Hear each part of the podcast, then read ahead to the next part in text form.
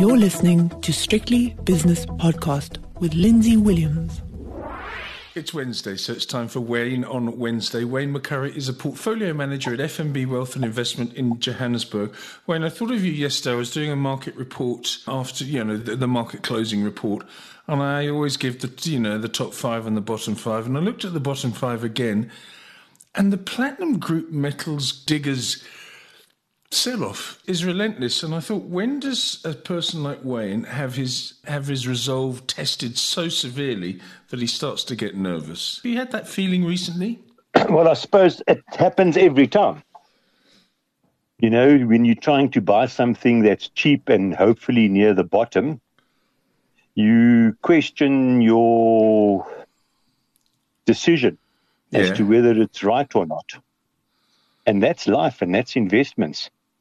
Unfortunately, I still think that, you know, obviously could have bought them lower, you know, but uh, you'll still make a lot of money on a one on, on, on a one to two year view. Yes. Um, if you take Anglo Platinum, I'm just having a look at that now. right. You know, it's testing that 600 low again after going up to almost 800 a couple of days ago. But yeah, I mean, when you consider where this has come from, I think two and a half thousand was the high, and it's now 600 bucks.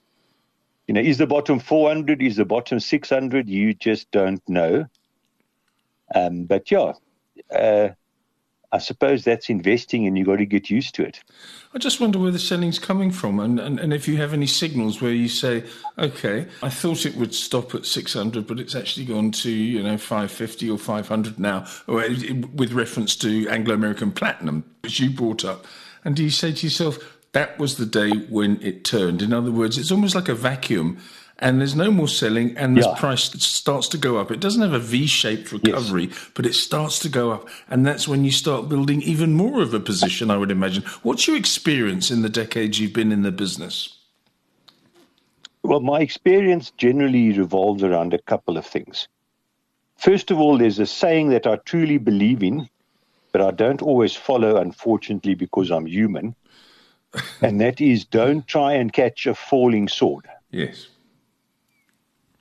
So in other words, when these things plummet, leave it alone, even if you miss the first 20% of the rise, the first 30% of the rise. If you're right, they're going to double and double again. You know, so don't try and catch a falling sword, but unfortunately, I'm human. And sometimes you think, no, man, this thing is cheap. I must buy now before the first 20% rise. Yeah. And that's when that's probably the biggest mistakes I've made in investments is buying too early, buying before the bottom. I've never regretted the decision I've made in two specific examples. One is Kumba Iron Ore Cup many years ago, where the price went from 600 all the way down to 150, and I bought, and the next stop was 25. I remember. But the next stop was 800. Hmm. But the next stop was 800. So, you know, what difference did it really make at the end of the day, other than about, uh, well, it must have been almost a year of, quite frankly, stress. Uh, you know, until it did turn. that's a long. That's a long time to be stressed, Wayne. A year. Yeah, but that's part of investments, eh? You know, there's nothing there's nothing that unusual about that. Yeah, the next stop was 800. I was just checking that now. Literally, the next stop was 800. So whether you bought, if you bought at 25, great for you. But if you bought at 130 and the next stop was 800, you know, you you did okay. You, you had a year of pain. Stressed. Yeah.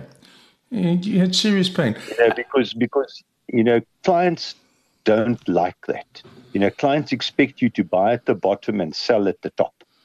Hmm. Well, this is what And, I was uh, coming to, Wayne. you You, see, but do clients or the- your the or your shares?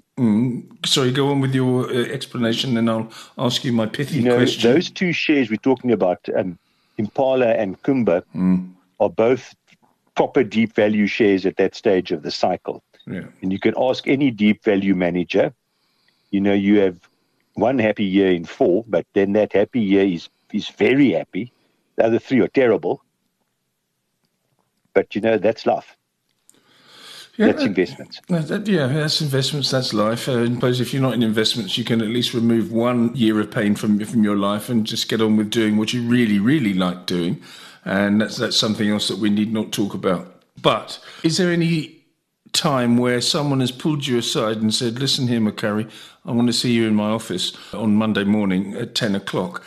Things aren't going so well and we've got to do something about this. Have you ever had that? Or do people, because of your track record, always say, no, we in McCurrie we trust? Look, yeah. Look, let me answer that question a slightly different way around. All right. The mere fact that I'm still in this business ah. tells you that that didn't happen often. Okay. Because this is a ruthless business. When I think back of all the people still in investments when I started, there's very few. Lot of bright lights over the last 30 years that looked like absolute winners, but they've all faded and gone. So that's the first part of the answer yes. is that I'm still here and kicking, despite all the many, many mistakes I've made. You know, I'm, I'm still here and kicking. And then secondly, I was quite fortunate in that the people above me in the hierarchy understood investments, number one. And number two, you always fall back on one golden rule. And that is a diversified portfolio, so no one bet kills you. Hmm.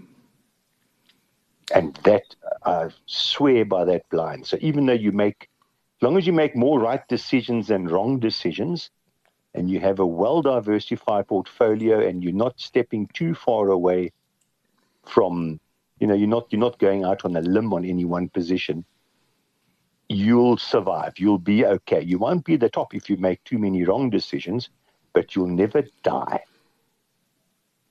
You'll never be called into the office all right. So there's no office calling now because of uh, because of platinum. Because platinum in two years' time is going to be triple what you paid for it. Yes. That, that's your your overriding and a feeling, and also from bitter personal experience and then good personal experience. That is what is going to happen.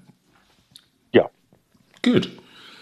That's I think excellent. so. I mean, I don't know the future at all, and no one knows the future. But you know, if the past cycle, if past cycles are any indication of the future cycle that's more or less what can happen on it, what's Good. going to happen on it, you know, because the price is always this low when there's high interest rates and slowing economic growth worldwide. So nothing unusual now is happening. And I think that's the point a lot of people don't understand. And that's this discussion around cycles.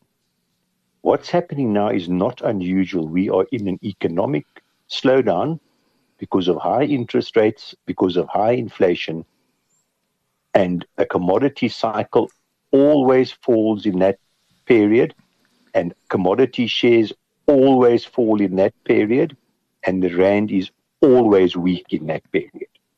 So what's happening now is right across the board is not unusual. In fact, it's very, very normal. Now, if the future is a repeat of past cycles, in two or three years' time, interest rates will be lower, inflation will be lower, the world's economies will pick up, the commodity cycle will pick up, the commodity shares will go up, and the rand will strengthen. That will also be a very normal cycle. And just one more thing on cycles and picking the bottom, both ways, by the way. At the bottom, the bad news peaks the day before the price turns. Yes. So, in other words, when you least feel like buying those shares, when you are swamped with bad news, that probably is the time to buy it. And exactly the opposite, the good news peaks the day before the price falls. And there a good example is Bitcoin, Bit, Bitcoin, when it got up to $65,000, there was only good news. You couldn't find a scrap of bad news about Bitcoin. It was only going to go up and up and up. And next stop was 100,000. You know, that, that is unfortunately the psychology of markets. And we're all human, but you've got to at least try and understand that psychology. But as I said, the biggest mistakes I've made in investments is buying too early because you just think, damn it, this thing's fallen enough now. It's really cheap, and it is really cheap if it recovers, but it gets a lot cheaper first.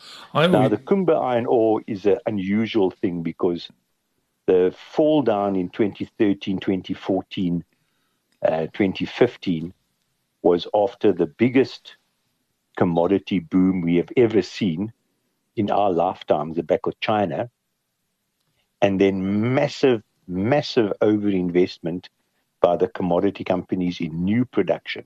They almost went bankrupt. And remember, Anglos wanted to sell Kumba because they didn't think it was a core asset, and they passed their dividend. Now, this down cycle, that's not going to happen. The companies have got lot of cash on the balance sheet They've spent no capital investment since 2015 on expanding capacity. So we might even have a better than normal cycle in that you're going to get demand going up in, in a little bit of a supply vacuum because there's no new supply anywhere for anything. That uh, it might actually be quite a nice cycle. Hmm. Let's hope so, and especially as China is, is starting to stabilise. I think here's a sector that we haven't spoken about. Um, I don't think we've ever spoken about it actually, because we've always been focused on the ones that you're comfortable with. But there was an update today from a company called Life Healthcare Group. Now, this, as it says, it's healthcare.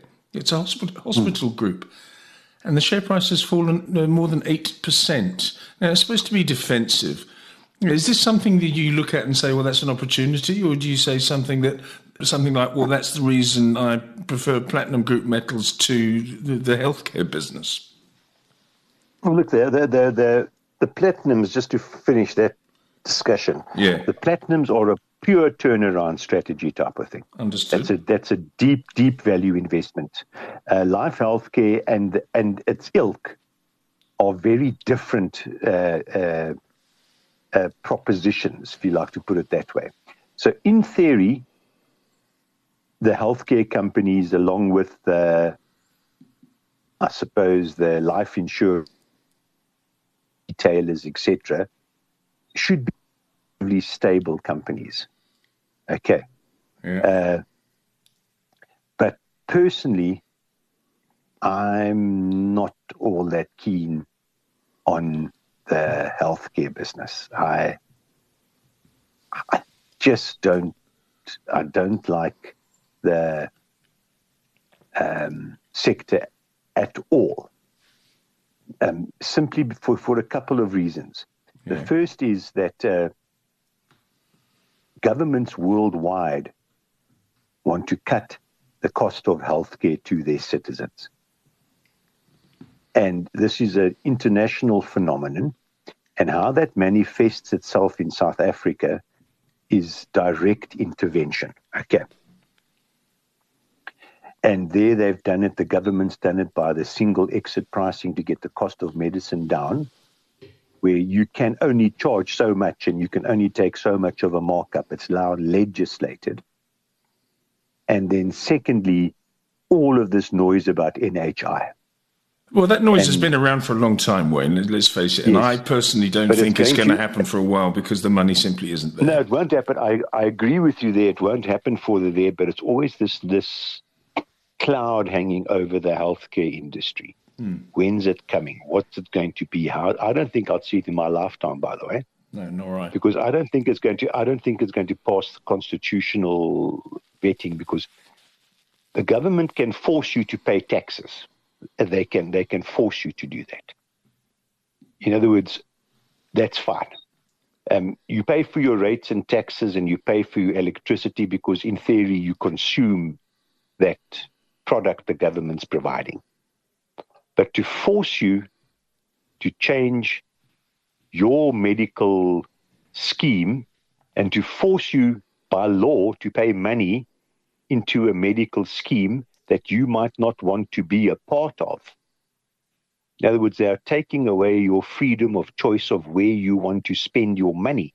That's like saying, look, no one can buy caviar because caviar is extravagant and is wasting money, and there's poor people around who are hungry. So all that money you used to spend at Woolworths, you are now, I'm going to force you to join the scheme where everyone gets, you know, basic food stuff, a parcel of basic food stuffs, food stuff every day, and we're all the same. Yeah. You know, I, I just don't think that's going to work constitutionally. How can they force you to decide where you want to spend your discretionary income? So I, I, I just don't think it's going to fly, but you're going to hear substantial noise about it and even more coming up for election year.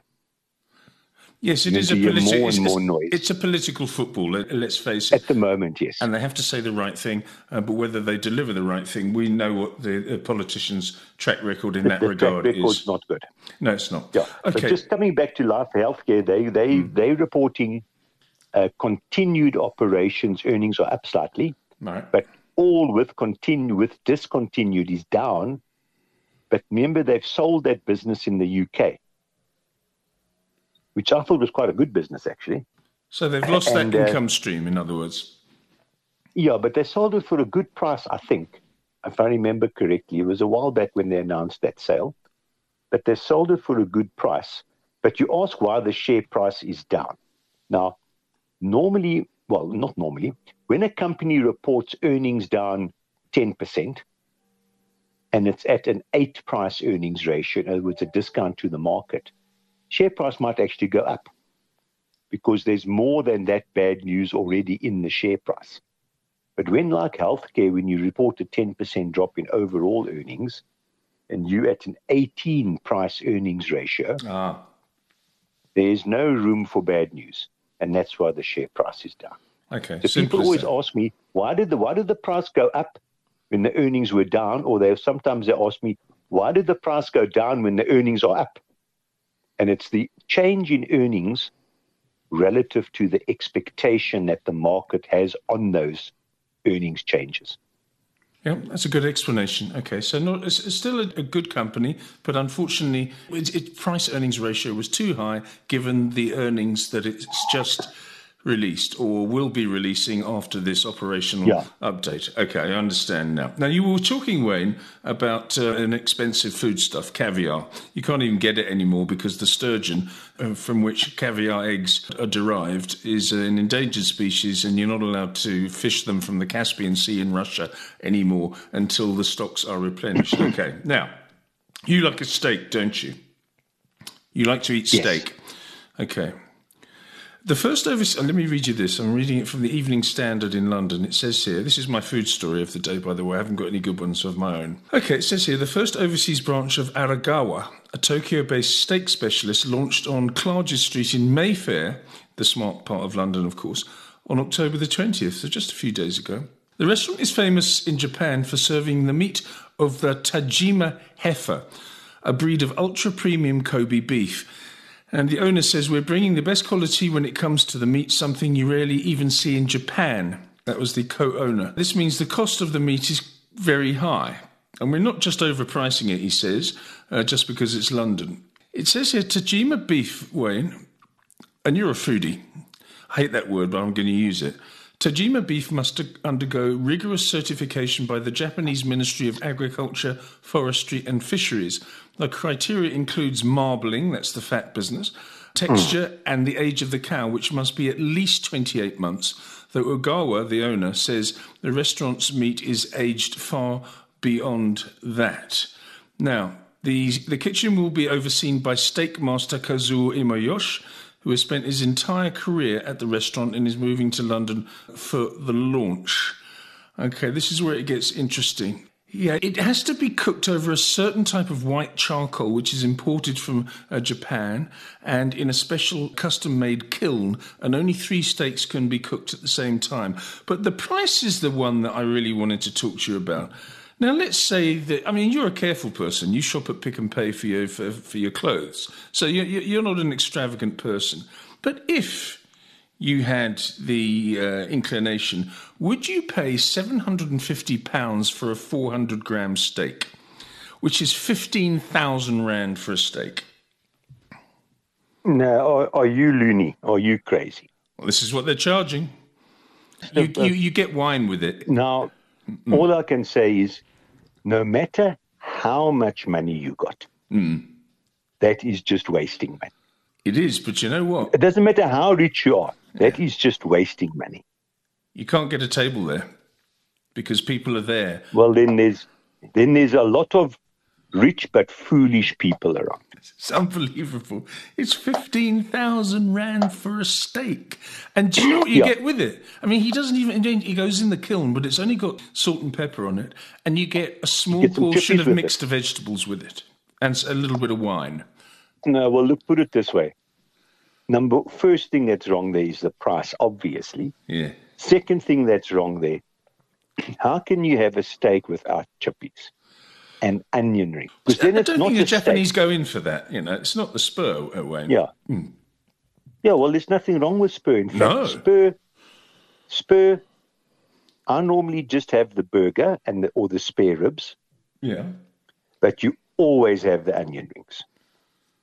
I mean, they are delicious. Now, I've often spoken very, very, very positively about Spur, but deep in my subconscious, I have a deep with the Spur because they took garlic snails off the menu. Oh, yes, I remember that. That, that really wounded you. didn't Terrible. Now, Mm. the only place you can get nice garlic snails now is the Honey Rock Motel, and they serve you garlic snails. I gotcha. as you got in the 70s and 80s. and it's fantastic. In fact, I was there last Friday. And I had garlic snails and prawns, and they were, both of them were delicious.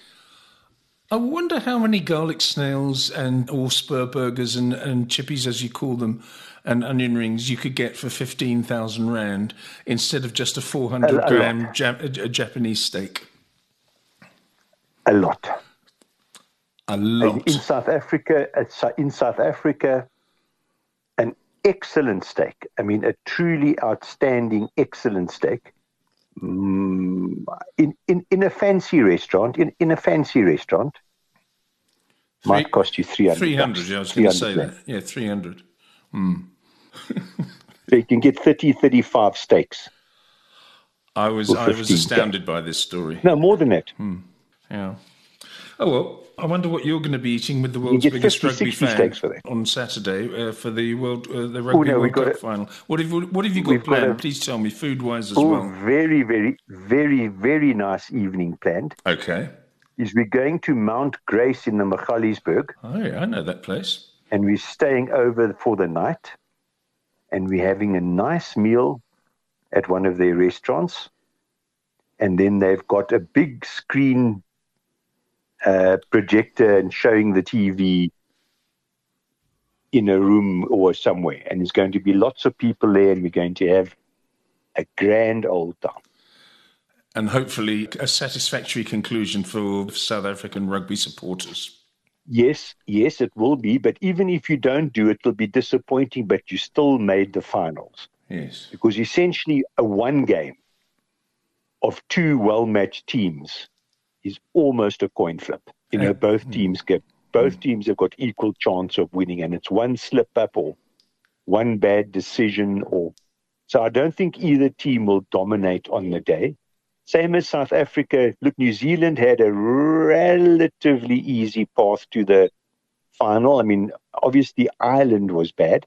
Hmm. Was a, was a tough game, but we had to we had to take on obviously all the people in our pool, which included Ireland, and then France, and then England, and those weren't easy games. We discussed the England game last week, Hmm.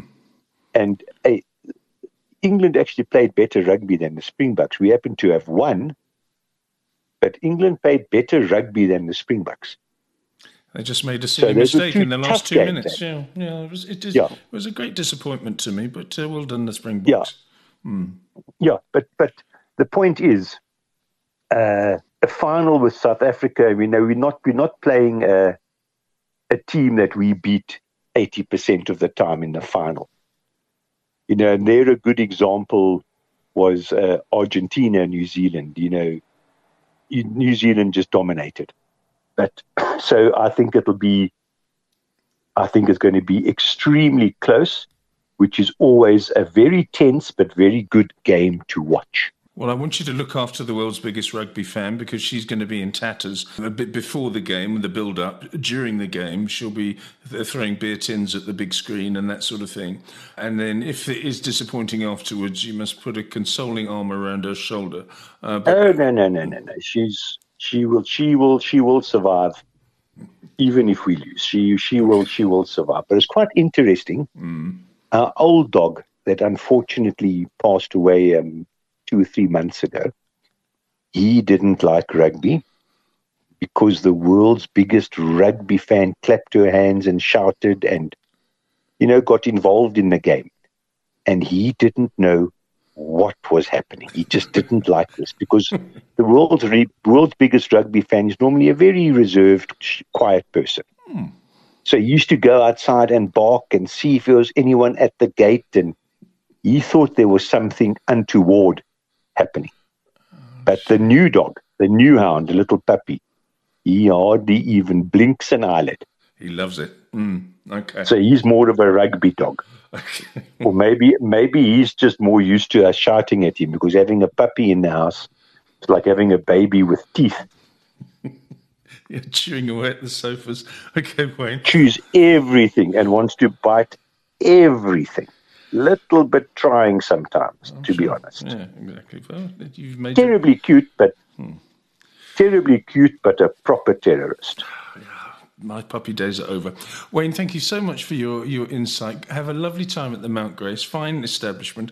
Wayne McCurrie is a portfolio manager at FNB Wealth and Investment, and that was Wayne on Wednesday. The views and opinions expressed in these podcasts are those of Lindsay Williams and various contributors and do not reflect the policy, position, or opinion of any other agency, organization, employer, or company associated with strictlybusinesspodcast.com. Assumptions made on the analyses are not reflective of the position of any other entity other than the speaker or the author. And since we are critically thinking human beings, these views are always subject to change, revision, and rethinking at any time. Please do not hold us to them in perpetuity.